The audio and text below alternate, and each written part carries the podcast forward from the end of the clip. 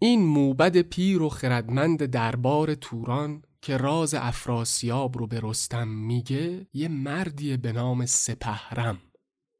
اصالتاً اهل شهر استخر فارسه، اما از بچگی با پدر و خانواده‌اش مهاجرت کردن توران. سپهرم هم مثل پدرش و برادراش علم و ادب و نجوم و دین و تاریخ و یاد گرفت و موبد شد، اما همیشه دلش هوای فارس رو داشت. جز چند تا خاطره پراکنده بچگیش از شهر استخر که دیگه براش افسانه شده بود، چیزی هم از وطن یادش نمی اومد. اما به تناسب کارش قصه ها و افسانه های ایران و حفظ بود و اخبار جنگ و گریز و نبرد و شکستان رو پیگیری می کرد. خوش قصه و خوش تعریفه. از اوناست که خوشت میاد بشینی پای حرفش و غرق بشی تو قصه هایی که مثل گل برات دسته میکنه. به رستم میگه خبر کشته شدن افراسیابو که شنیدم دیگه تورانو جای موندن ندیدم. تصمیم گرفتم برگردم ایران. مخصوصا که از بچگی خاطره زندگیم تو مرز ایرانو داشتم و تمام عمرمو تو غربت گذرونده بودم. اولم نمیدونستم کجا برم، کجا اصلا میتونم پناه بگیرم. تا اینکه پی جوون مردی تو اومدم سیستان، یک راستم اومدم پیش تو. پهلوان خوب نگام کن. یه غریب شکستم. هر کدوم از این خطای روی پیشونیم نشون سالای دوری از وطنه. از کشته شدن افراسیاب و پهلوانای توران شاد نشدم. انصافم نبود که شاد بشم. سالها اونجا زندگی کردم، نعمتها خوردم، بهره‌ها بردم. حق داشتم حتی غمگین بشم. ولی بعد از کشته شدن افراسیاب و پریشونی درگاه دیگه همون ذره آسایشی هم که داشتم فنا شد و دیگه تصمیم گرفتم برگردم. به رستم میگه حالا اینجام، منی که تموم عمر به درگاهی خدمت کردم که دشمن وطنم و دشمن تو بود، حالا اینجا پیش تو جایی دارم. میگه غربت به من صورتی داده که پیش اهل وطنم غرق عرق خجالته. منو میپذیری یا باید برم و بقیه عمرم و تو وطنم غریب و بیکس بگذرونم؟ این حرفا رو سپهرم تو دیدار اولش با رستم میزنه و رستم حضورش رو میپذیره، به شرطی که براش از سیاوش بگه و دوباره روشنش کنه که چی شد و چرا سیاوش و اونجوری غریب کشتن. من توفیقم و شما دارید به هفتمین اپیزود رادیو ور گوش میکنید، قسمت چهارم سریال رستم، گیسوی بریده.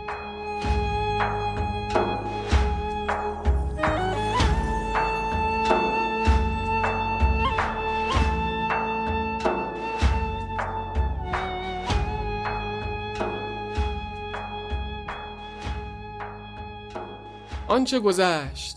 تو قسمت قبل بعد از پایان قصه هفت خان رستم و تموم شدن قصه جنگ هاماوران با یه نامه پرتاب شدیم به مدتها بعد، یعنی به قصه نبرد سیاوش با افراسیاب. سیاوش فرمانده لشکر بود و رستم پهلوان اول و مشاور و راهنمای سیاوش تو این نبرد. لشکر ایران رسید دروازه بلخ، بعد از یه نبرد سه روزه سپاه توران شکست خورد، در رفت. لشکر ایران بلخ و پس گرفت. یه نامه ای نوشته شد به کیکاوس که چه کار کنیم، بریم از رود جیهون رد بشیم بجنگیم یا صبر کنیم؟ کیکاوس دستور داد صبر کنیم، افراسیاب خودش میاد حمله میکنه، ولی اگه پاشو از جیهون گذاشت این طرف امونش ندین.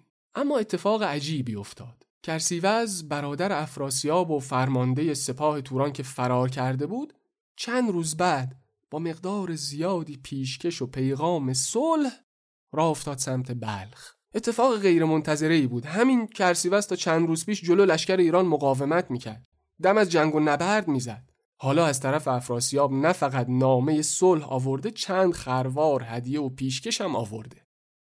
رستم و سیاوش حیرت زده از این ماجرای مشکوک، هیچ کس هم نمیدونه چی شده و چرا یهو همه چی عوض شده. ما برای پیدا کردن جواب این سوال که چی شد که افراسیاب یهو تصمیم گرفت با سیاوش صلح کنه، بازم روایت رو زدیم جلو و اومدیم سالها بعد. بعد از جنگای طولانی ایران و توران به انتقام سیاوش و بعد از کشته شدن افراسیاب. حالا اینجای قصه ایم. تو باغ انگور رستم یه موبد نامدار دربار توران که نامش سپهرمه، اصالتاً اهل شهر باستانی استخر فارس، این آقا راز این ماجرا رو برای رستم آشکار میکنه. رازی که از ترس افراسیاب سالها هیچ کس حرفی ازش نزده بود. اما حالا دیگه افراسیابی نیست و سپهرم امن و امان میتونه رازو فاش کنه.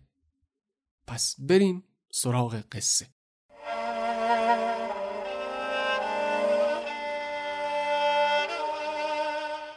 این قصه توه. تویی که افتادی تو چاه و نیزه ها و شمشیرایی که تو دیواره چاه کار گذاشته بودن تن تو پاره پاره کرده. حالا نگاه کردن به این آینه رو ادامه بده و گوش کن که سپهرم چطور سر این رازو باز میکنه و یاد سیاوش رو برات زنده میکنه.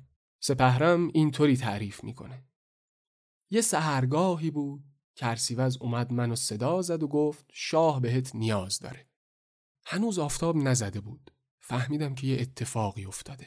آماده شدم و رفتم درگاه. چهار نفر دیگه هم از موبدا و خردمندای دربار از قبل اونجا بودن.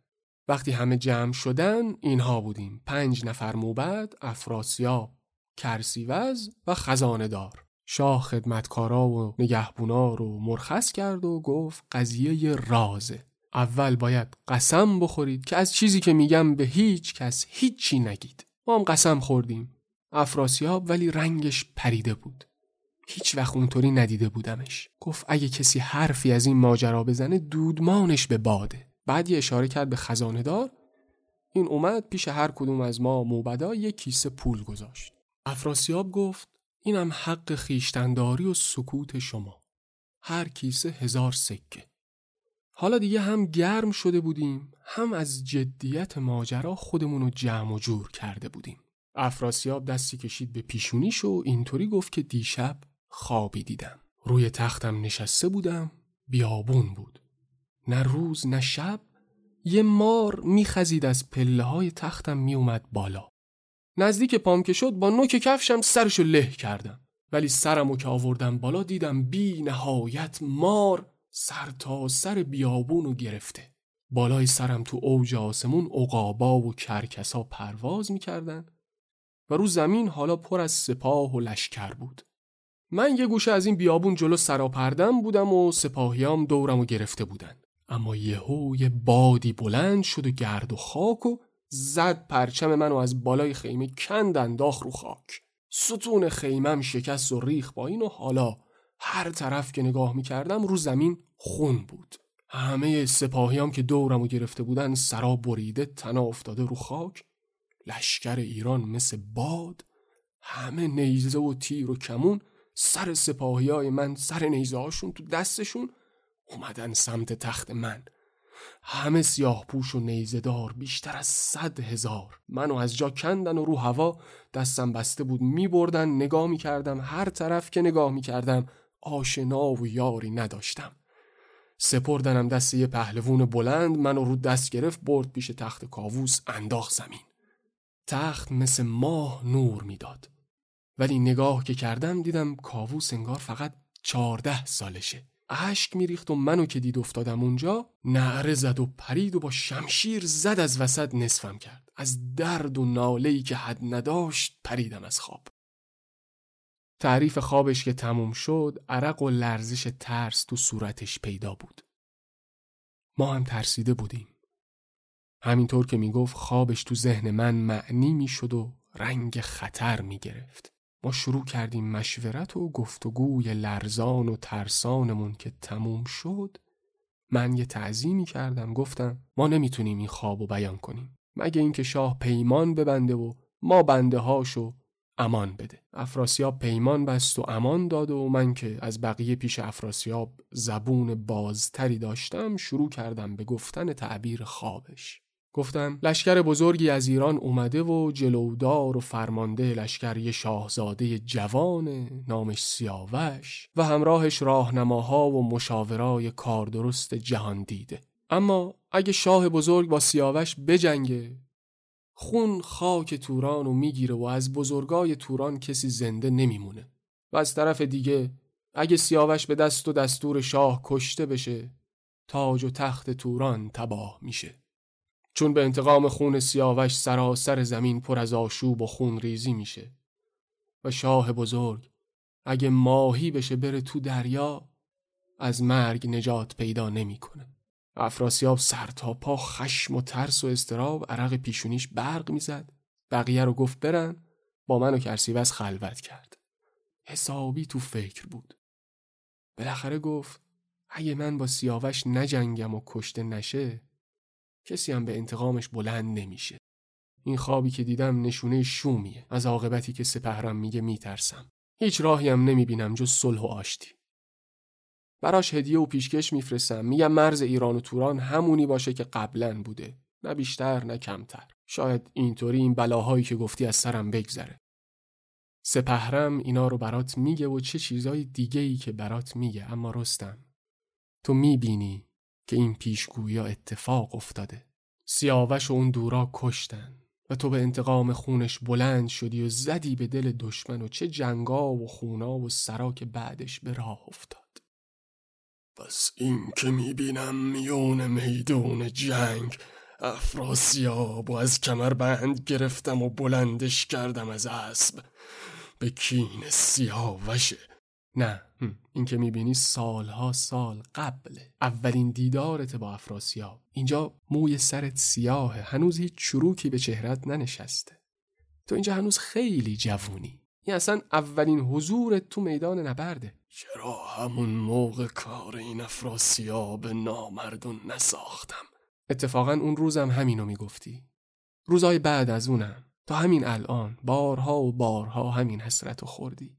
تو چنگت بود و در رفت. بذار برات بگم که افراسیاب کی بود و از کجا اومد و این که میبینی افراسیاب و وسط میدون نبرد رو دست بلند کردی چیه و کجاست.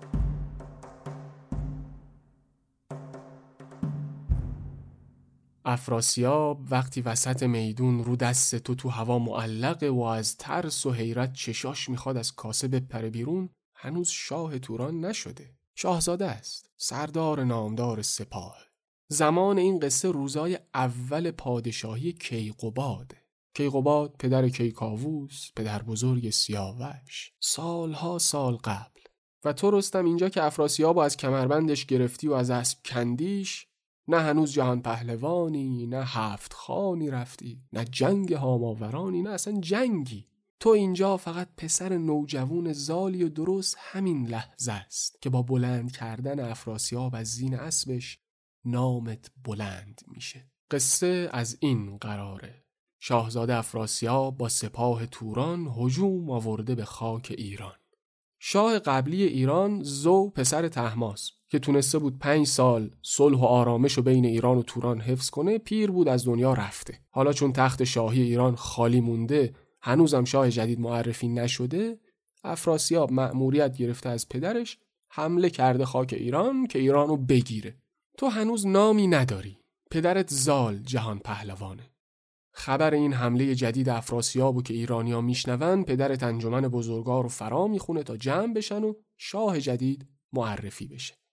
زال به بزرگای انجمن میگه که باید کسی از نژاد کیان بر تخت شاهی بشینه و کمر ببنده به نبرد توران. موبد بزرگ فر ایزدی رو توی شهر مافرخان نشون میده، تو وجود مردی از نژاد فریدون به نام قباد که با فر ایزدی داد و خرد هم داره و شایسته تخت شاهیه. بعد زال به تو رستم فرمان میده که گرزتو بردار و سوار شو و لشکری رو با خودت ببر و برو کوه البرز. سلام انجمن بزرگا رو به کیقوباد برسون، بگو که لشکر تو رو شاه خودش میدونه و تخت شاهی رو برات آماده کرده. حالا خیالاتت سرعت میگیره. اینجا شبه، توی کنار کیقوباد که نور شاهی از چهرش میتابه. میرونید سمت سیستان. اینجا تاج گوهرنشان رو پدرت زال داره میذاره رو سر کیقوباد و تو یکی از پهلوانای تالار شاهی. حالا سلاح نبرد پوشیدی و با لشکر ایران مقابل سپاه تورانی. اولین میدان نبردت. گرد و خاک لشکر چهره تو و همه پهلوانا رو پوشونده.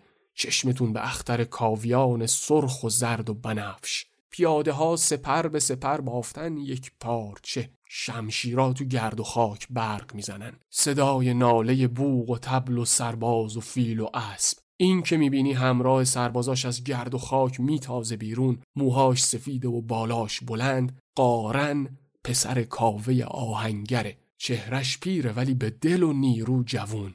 هر طرف که نگاه میکنی قارنه. اینجا راست سپاه تورانو میزنه، اینجا چپ. خون میپاشه، آروم و قرار نداره. و حالا تو که خونت به جوش اومده از دیدن دلیری و جونداری قارن، میری قلب لشکر ایران که پدرت زال کنار کیقوباد ایستاده و فرماندهی میکنه. همونطور روی رخش تعظیم میکنی و میگی جهان پهلوان، بگو افراسیاب بدندیش امروز کجاست؟ چی میپوشه؟ درفش و پرچمش چه رنگه و کدومه؟ من میرم میگیرمش، میکشمش رو زمین تا همینجا پیش شاه. پدرت زال که هنوز به توانایی تو اعتماد نداره، خب چطور اعتماد کنه؟ هنوز جوون هم نه، نوجوونی. ریش و سبیلت هنوز در نیومده. با مهر پدری بهت میگه پسرم مراقب باش، دور و بر افراسیاب نری. اونیه که درفش و زره و لباسش سیاهه، ساعد و کلاه فولادیشو با طلا نقش و نگار داده، یه پرچم سیاهی هم میبنده به کلاه خودش. تو نزدیکش نشو، بذار بزرگا و پهلوونا کار سپاهو بسازن. ولی تو میگی نگران من مباش که یزدان یار منه.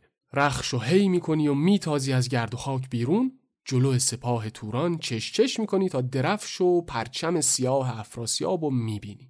بعدا برات تعریف میکنن که افراسیاب وقتی تو رو دیده حیرت زده به سپاهیاش گفته این بچه دیو دیگه کیه؟ چه هیکل و هیبتی، چه اسبی. بهش میگن این پسر زال با گرز سام اومده. میگه پس من میرم و اینو میزنم زمین، داغشو میذارم رو دل باباش. میتازه جلو سپاه و تو میبینیش، همون قیافه و رنگی که زال برات گفته. گرز سامو میذاری گردن تو، سر و سینه بالا میتازی سمتش.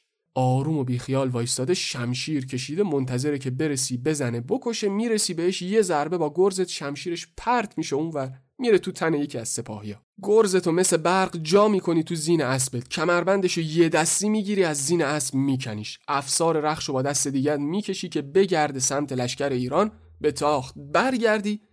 این لحظه‌ای بود که میدیدی تو تک و تنها، پشتت گرد و خاک نبرد، دورت سپاه توران و چشم تو چشم افراسیاب حیرت زده از شتاب کار و زور بازوت.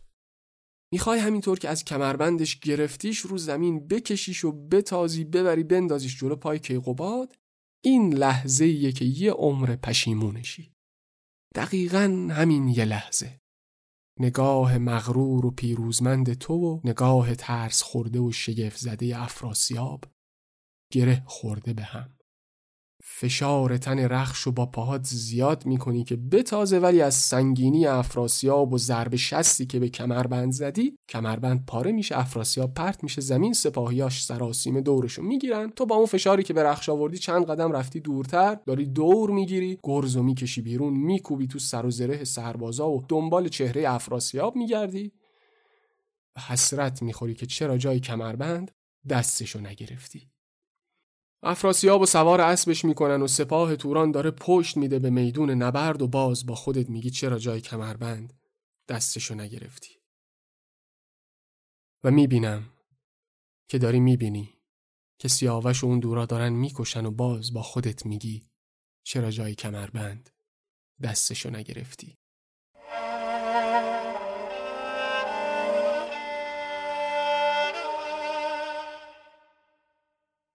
خلاصه این نبرد با این ضرب شست جانانت دیگه تموم شده است. سپاه توران سراسیمه برمیگرده، از جیهون رد میشه، میره سمت شهر خودش. افراسیاب هم ترسیده و حیرت زده برمیگرده دربار و خبر این شکست رو میبره برای باباش. و این میشه اولین کاری که نام تو رو بلند میکنه.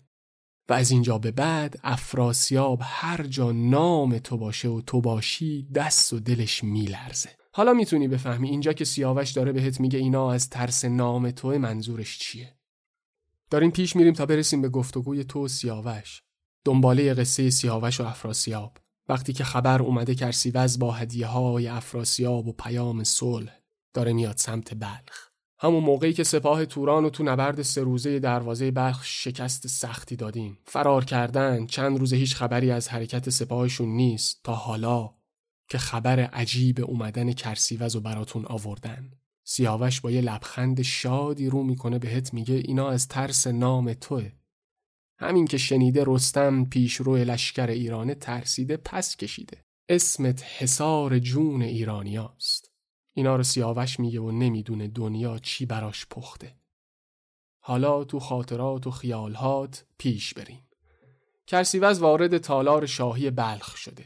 تو و سیاوش صدر تالار رو تخت نشستید و کرسیواز بدون سلاح خیلی محتاط پیش میاد. سیاوش از جا بلند میشه و با خنده سلام میکنه و بهش خوش آمد میگه. تو هم بلند میشی و رفتار کرسیواز و زیر نظر داری. تا همین چند روز پیش کرسیواز اینجا جای شما رو تخت حکومت بلخ نشسته بود و تو تو افراسیاب رو میشناسی که چه روباهیه.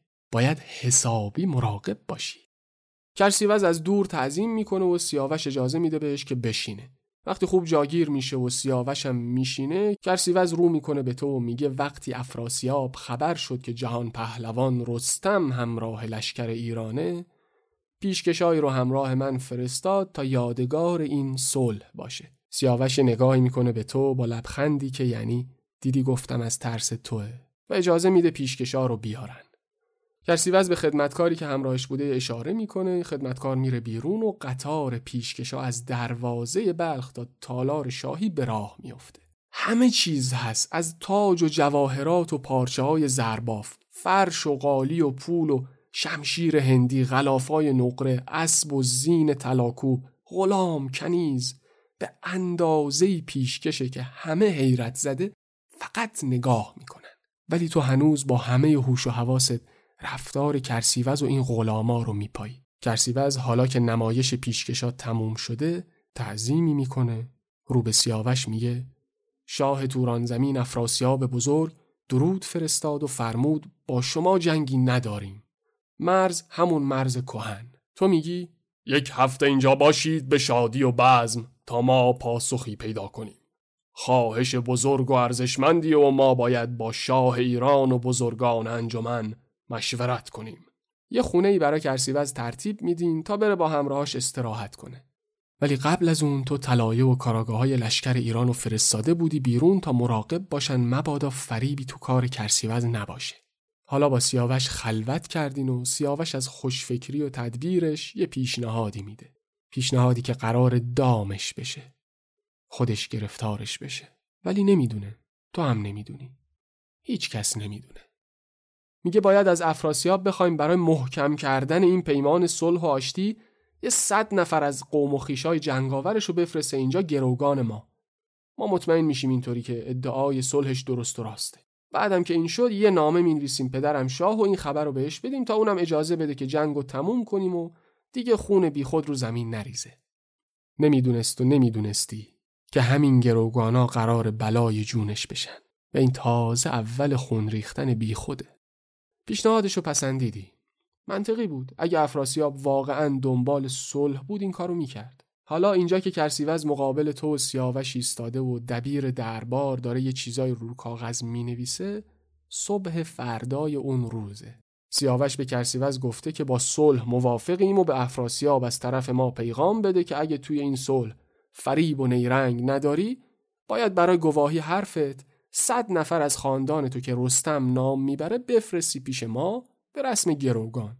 هر شهری هم که از مرز ایران گرفتی سپاه تو از اونجا پس بخونی، خالی کنی تا ما هم نامه بنویسیم به کیکاوس تا اونم لشکر رو پس بخونه و جنگ تموم بشه.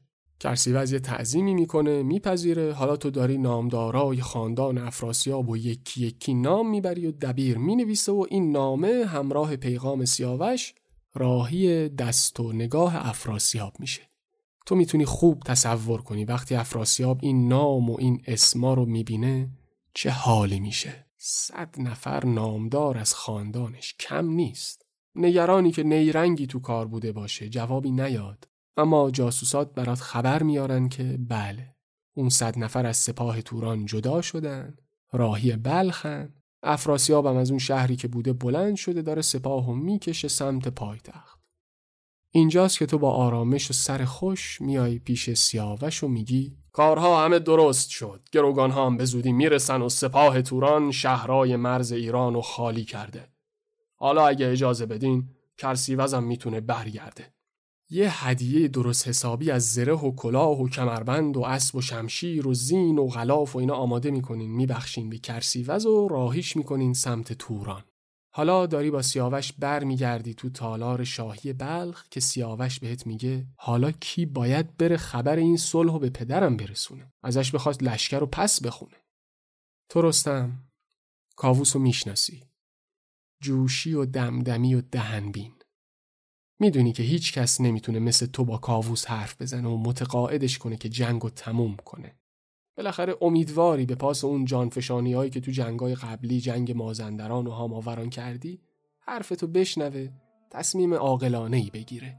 پس تو ذهنت اینه که خودت باید بری و این پیغامو خودت باید ببری به کاووس برسونی و این جنگو تموم کنی. اما نه تو میدونستی، نه سیاوش، نه هیچ کس دیگه‌ای که اینا آخرین لحظاتیه که تو و سیاوش همدیگر رو میبینین. دلتون هیچ گواهی نمیداد. نه سنگا از جدایی شما ناله می کردن، نه خداحافظی خاصی کردین. از کجا باید می دونستی؟ تو فقط داشتی پیغام تموم شدن جنگ و صلح با افراسیاب رو می بردی. فکر می کردی که کاووس حرفتو قبول می کنه، لشکر ایرانو پس می خونه. چه می دونستی تو میری اونجا و اونطوری می شی، سیاوش میره توران دیگه بر نمی گرده. اما فکر می کنم حق اینو داری که این لحظه های آخر رو بهتر از اینا یادت بیارم.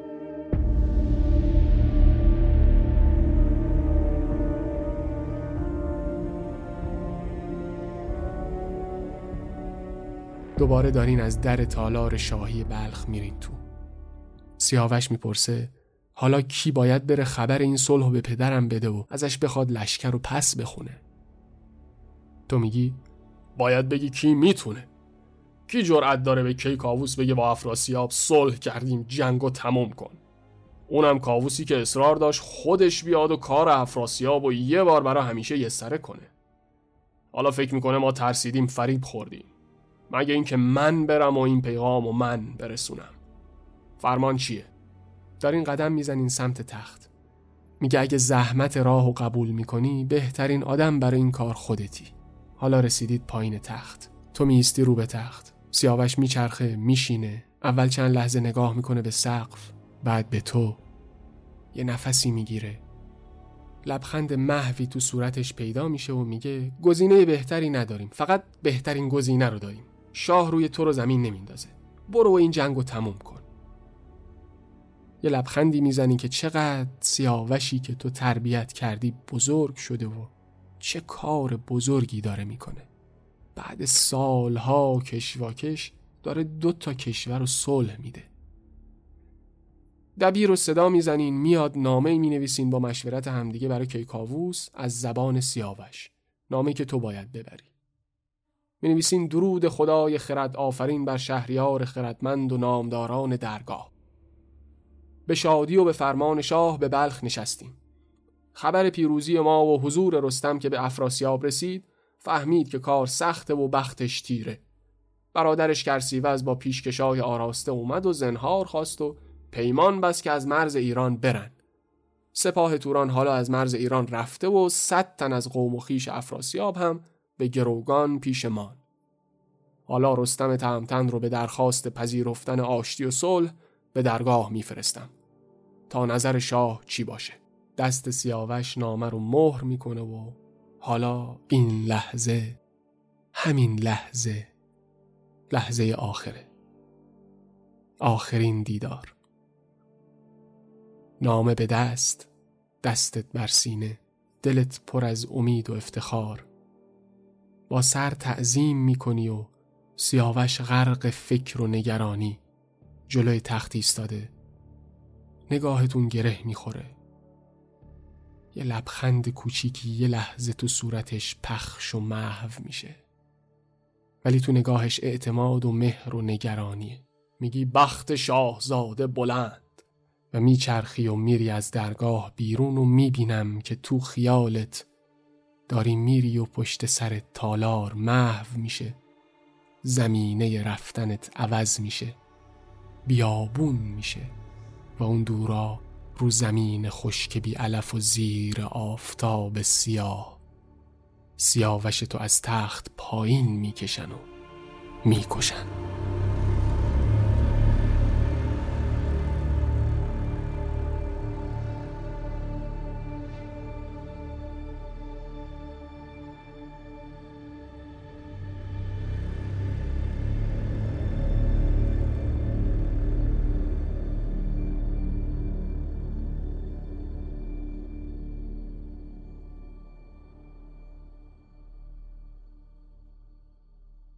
حالا با نامه سیاوش اومدی پایتخت، مقابل کیکاوس ایستادی، تند و گرم و عصبانی داره باهات حرف میزنه.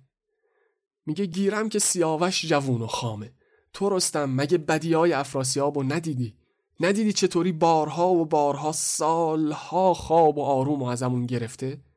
خودم باید می اومدم می زدم، روزگارش سیاه می کردم. گفتی نرو، نرفتم. شما رفتین بجنگین، حالا با این نامرد صلح کردین؟ گوله یه مش پیشکشو خوردین؟ این چیزایی که به اسم پیشکش براتون فرستاده و هوش از سرتون برده مال خود ایرانیای بدبخت بوده. چند روز پیش به زور ازشون گرفته، امروز داده به شما. صد تا تورانی هزار پدر و گروگان گرفتین که چی بشه؟ فکر کردین افراسیاب غم قوم و خیش داره؟ افراسیاب برادر خودش زد کشت. غم پسر عمو پسر خاله داره؟ باید اون هدیه‌ها رو یه آتیش بلند روشن می‌کردین، می‌سوزوندین، سر اون گروگانا رو هم می‌کندین، مینداختین تو آتیش، کار دست افراسیاب بیاد. تو میگی شهریار بزرگ، اول سخن منو بشنو، بعد هرچه فرمان بدی همونه. تو گفتی بلخ بنشینیم، از آب رد نشیم، جنگ نکنیم تا افراسیاب خودش بیاد و جنگو شروع کنه. ما منتظر جنگ بودیم، ولی خود افراسیاب اول در صلحو باز کرد. جوون مردی نیست کسی که دنبال آشتی رو شمشیر بکشیم. بدتر جوون مردی نیست وقتی خودش گروگان فرستاده پیمان بشکنیم و خون ناحق بریزیم. ما چی میخواستیم جز این که دست افراسیابو کوتاه کنیم؟ حالا اینو داریم، گورشو گم کرده رفته توران. اگه هم وقتی دوباره به سرش زد ما که سیر نشدیم، پا بذاره اینور پرتش میکنیم تو جیهون آب ببرتش. ولی پیمان شکنی شاهونه نیست. البته که سیاوشم هیچ وقت پیمان نمیشکنه. کیکاوس که اینا رو میشنوه داغتر میشه، دیگه فریاد میزنه که تو رستم دنبال آسونی خودتی و این حرفای صلح و آشتی هم تو تو گوش سیاوش خوندی. تو اینجا میمونی، من توس سپهدار رو میفرستم بره سپاه و از سیاوش بگیره کار گروگانا رو بسازه. سیاوشم که برگرده سزای این حماقتش رو میدم. تو که این حرفا و تندیا رو میشنوی دیگه تاب نمیاری، میگی حالا دیگه توس از رستم جنگی‌تره؟ پس دیگه منو مرده حساب کنین. اینو میگی و از خشم و عصبانیت قرمز شدی، میای از درگاه بیرون. اما کیکاوس همین کاریو که گفت میکنه. توس با یه لشکر تازه نفس میفرسته و اون نامه رو همراهش میکنه. همون نامه‌ای که خیالتو از قصه قبلی کشید اینجا و آتیش این قصه رو روشن کرد. همون نامه‌ای که نوشته بود اون صد تا گروگان تورانی رو بفرست درگاه، فریب این افراسیابو نخور. هرچی هم حرف آشتی و صلح میزنه باده، باور نکن. توس سپهدار رو پیشت میفرستم تا گروگانای تورانی رو دست بسته بار خر کنه و پیش من بفرسته. تو هم یا بمون و بجنگ، یا اگه این اهریمنو دوست خودت میدونی و نمیخوای بهت بگن پیمان شکن، برگرد و جنگو بسپار به توس. تو مرد جنگ و نبرد نیستی. این نامه با توس راهی مرز میشه. ولی تو از درگاه که میای بیرون یه راست برمیگردی سیستان. یه مدت هم منتظری که سیاوش که از مرز برمیگرده بره پایتخت، اول بیاد سیستان پیش تو. ولی یه خبرایی میشنوی که دلتو میسوزونه. هیچ باور نمیکنی که سیاوش چون این کاری کرده باشه. تا اینکه این خبرها رو از بهرام میشنوی و دیگه چاره‌ای جز باور کردن نداری. بهرام پسر گودرز، دوست و مشاور سیاوش، خسته و شکسته با یه گردان از لشکر ایران وارد سیستان میشه. به دو میری پیشوازش و میگیریش تو بغل و سلام کرده نکرده میپرسی چه خبر از سیاوش، چرا بر نگشته؟ هنوز باور نکردی که دیگه بر نمیگرده. بهرام سرشو میندازه پایین و شروع میکنه ماجرا رو برات تعریف میکنه. وقتی تو رفتی پایتخت و نامه شاه به پاسخ سیاوش اومد و خوند و فهمید که دیگه رستم بر نمیگرده، سیاوش منو زنگه شاوران و صدا زد، نامه رو به ما نشون داد. بعدم از فرستاده درگاه شاه پرسید ماجرا چیه؟ فرستادم تعریف کرد که شاه رستم و خار کرد و رستم دلزده و عصبانی از درگاه رفت. الانم سپهدار توس با لشکر تازه نفس تو راهه. سیاوش اخم کرده بود، ولی من میشناسمش. بیشتر از این که عصبانی باشه غم داشت. فرستاده رو مرخص کرد، رو کرد به ما و گفت اگه این صد تا نامدار تورانی رو بفرستیم درگاه، شاه هنوز نرسیدن دارشون میزنه. اون وقت من رو سیاه میشم. اگه برم بجنگم با افراسیابم بدنام میشم. پیمان بستم. اگه هم لشکر رو بسپارم به توس برگردم درگاه، اونجا هم خشم شاهه، هم سودابه باز نقشه میریزه بلای سرم بیاره. بلند شده بود، قدم میزد، میرفت میومد، غرق فکر و نگرانی. بعد یهو وایساد، معلوم بود نمیخواد داد بزنه، صداشو نگه میداشت ولی دیگه تاب نداشت. گفت شاه چی میخواد از جونم؟ هر کاری میکنم به چشمش بده. از آتیش من رد شدم. باز گوشش به سحر و جادوی سودابه. گفتم بیام مرز بجنگم، شاید از شرشون خلاص بشم. هر چی میخواسته کردم، دشمنو بیرون کردم، صلحی کردم که هیچ شاهی نتونسته بکنه. حالا میگه برو بجنگ. اینا آشتی خواستن، صد تا گروگان فرستادم، برم چی بجنگم؟ دیگه به نفس نفس افتاده بود. باز را میرفت میرفت میومد، میگفت چپ و راست، بدن در بده. یه چند لحظه صبر کردیم آروم بشه که یهو حرفی زد که دلمونو خون کرد. گفت فقط یه راه مونده برام. برم از این کشور. برم یه جایی که دیگه اسمم به گوش کاووس نرسه.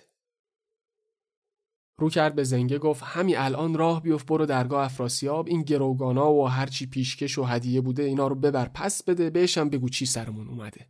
به منم گفت این لشکر و مرز و هم میسپارم دست تو تا توس بیاد بگیره، خودم هم میرم یه جای گماگور میشم. من گفتم سرورم، شاه من، این درست نیست. تو شاهزاده این مرزی، آینده این مملکتی. کجا بری؟ شاه فرمان داده بجنگیم، میجنگیم. گفته گروگانا رو بفرستیم، بفرستیم. ما بنده فرمان شاهیم.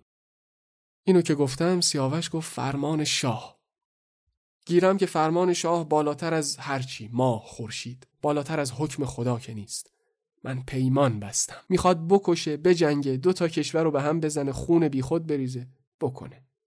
من چرا دنیا و آخرتم رو بسوزونم پای آتیش شاه؟ شما هم اگه یارم نیستین، نمیخواین کمکی کنین، خودم اینا رو برمیدارم میرم توران. شما بمونید و توس سپهدار و شاهتون. این حرفا رو که میزد هم اشک تو چشاش بود، هم اخم تو ابروش، هم خشم تو صداش. زنگه گفت پیمان ما با تو تا پای مرگ بوده. این که چیزی نیست. نگاه کرد به من، منم گفتم ما بنده ایم و اینجا شاه ما تویی. اینا رو که گفتیم یکم آروم شد، نشست. به زنگه گفت پس راه بیفت، برو به افراسیاب بگو چی سرمون اومده. بهش بگو تو میخوای صلح کنی، جنگش برا منه. بگو سیاوش پیمان شکن نیست، پیش کیکاووس هم نمیخواد برگرده. راهو براش باز کنید بره یه گوشه دنیا، دور از کیکاووس و زهر و مارش زندگیشو بکنه. خلاصه همین شد دیگه. زنگه گروگانا رو برداشت رفت، چند روز بعد برگشت با یه نامه از طرف افراسیاب.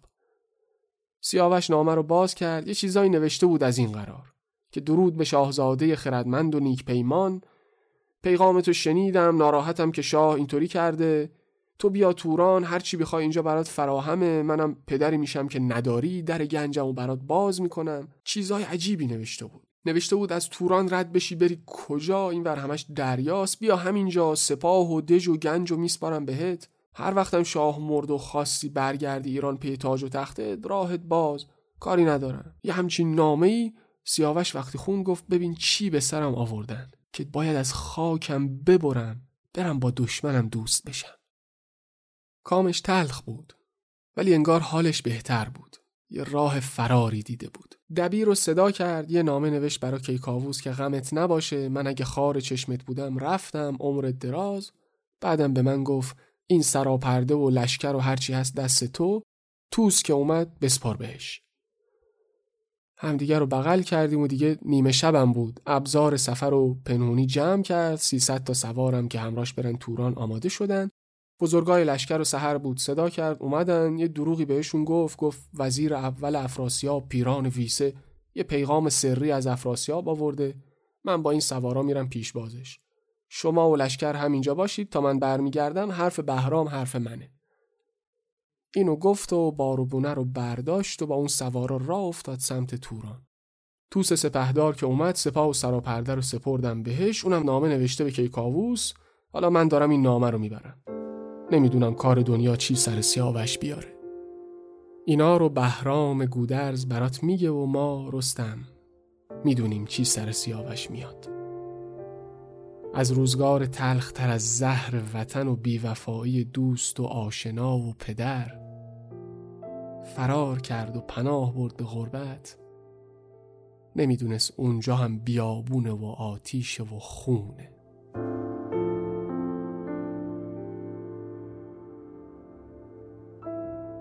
رفت و میبینم چیزی رو که داری میبینی. اون دورا زمین خشک بی علف، خیل تماشاگرای عصبانی و گریون، کرسیوز، گروی زره، خنجر آبدار، تشت طلا، خون گلوی بریده و تند باد و حالا خروش زاری و نفرین.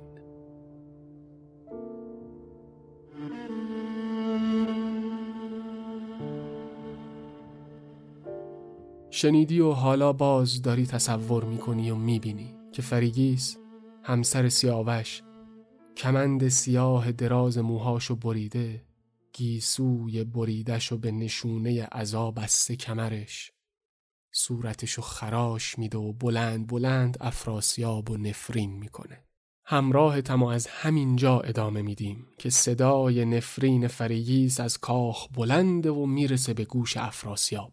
افراسیاب همینطور که نگاه میکنه به خون ریخته سیاوش و تند باد و گرد و خاک و دشنامایی که اطرافشه، رو میکنه به کرسیوز، میگه برو اینو هر جا هست بزن تو دهنش، بکشش بیرون، بندازش جلو جلات تا اونقدر بزننش که بچه‌ای که از سیاوش تو شکمشه بیفته. دیگه شر تازه نمیخوام.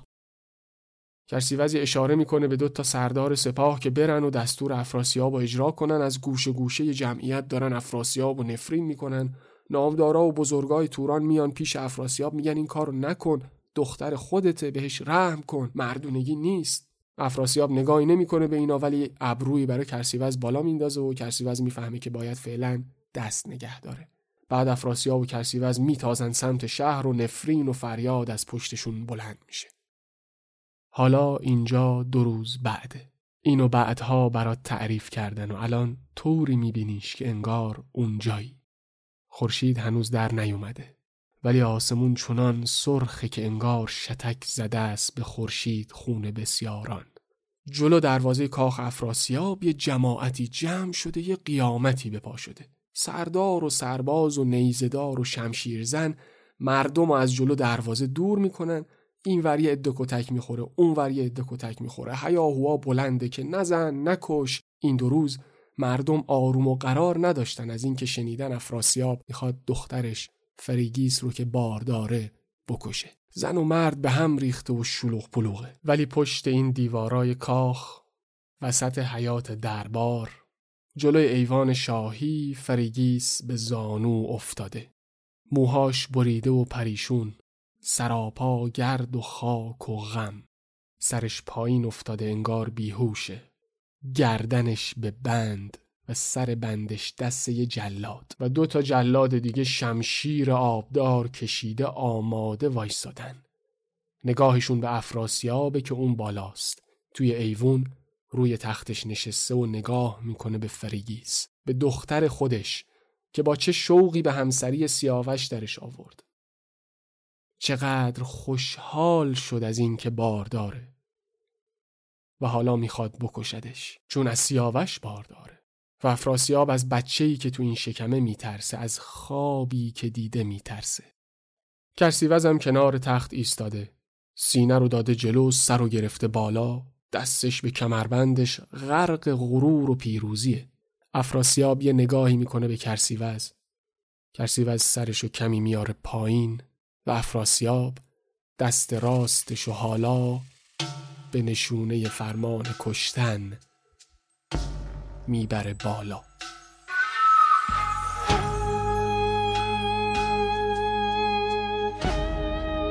چیزی که شنیدین قسمت چهارم سریال رستم در رادیو ور بود. خیلی متشکرم ازتون که تا اینجای قصه همراه من و رستم بودین. دیگه با سبک این سریال آشناییم، قصه در قصه. و امیدوارم برامون واضح شده باشه که رستم رادیو ور نماد و نماینده ما ایرانی هست. مثل همه ماها که تو چاه غربت افتادیم، چه دور از وطن چه توی وطن. چاه غربتی که برادر خودمون برامون کنده و از هر طرف خیال و خاطراتمون که میریم میرسیم به لاله هایی که از خون جوانان وطن دمیده، خونی که درست مثل رستم نمیتونیم ببخشیم، نه هرگز فراموش میکنیم.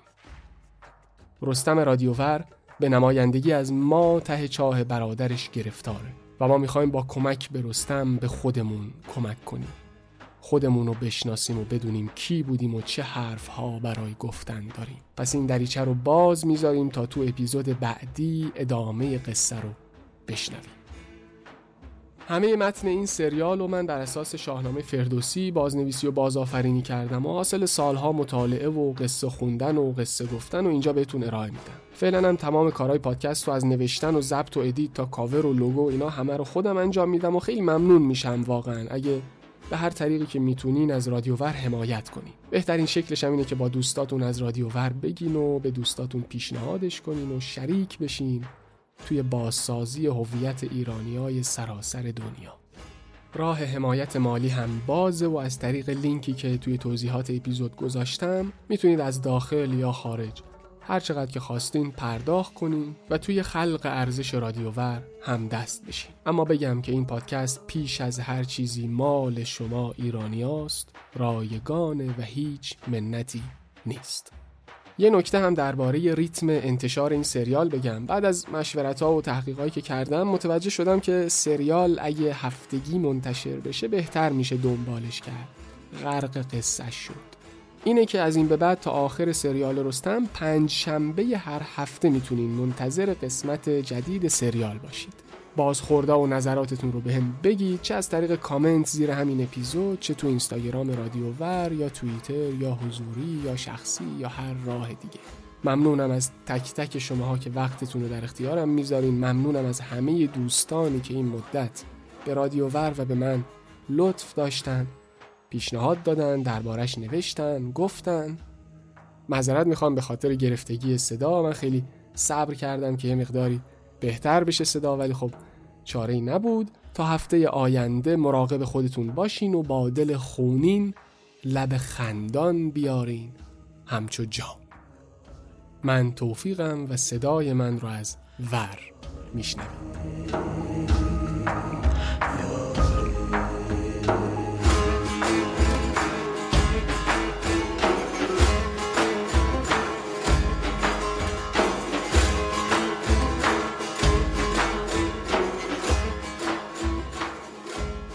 رادیو ور، صدای هویت و باور، قصه هایی برای دوباره زیستن در زمانه غربت.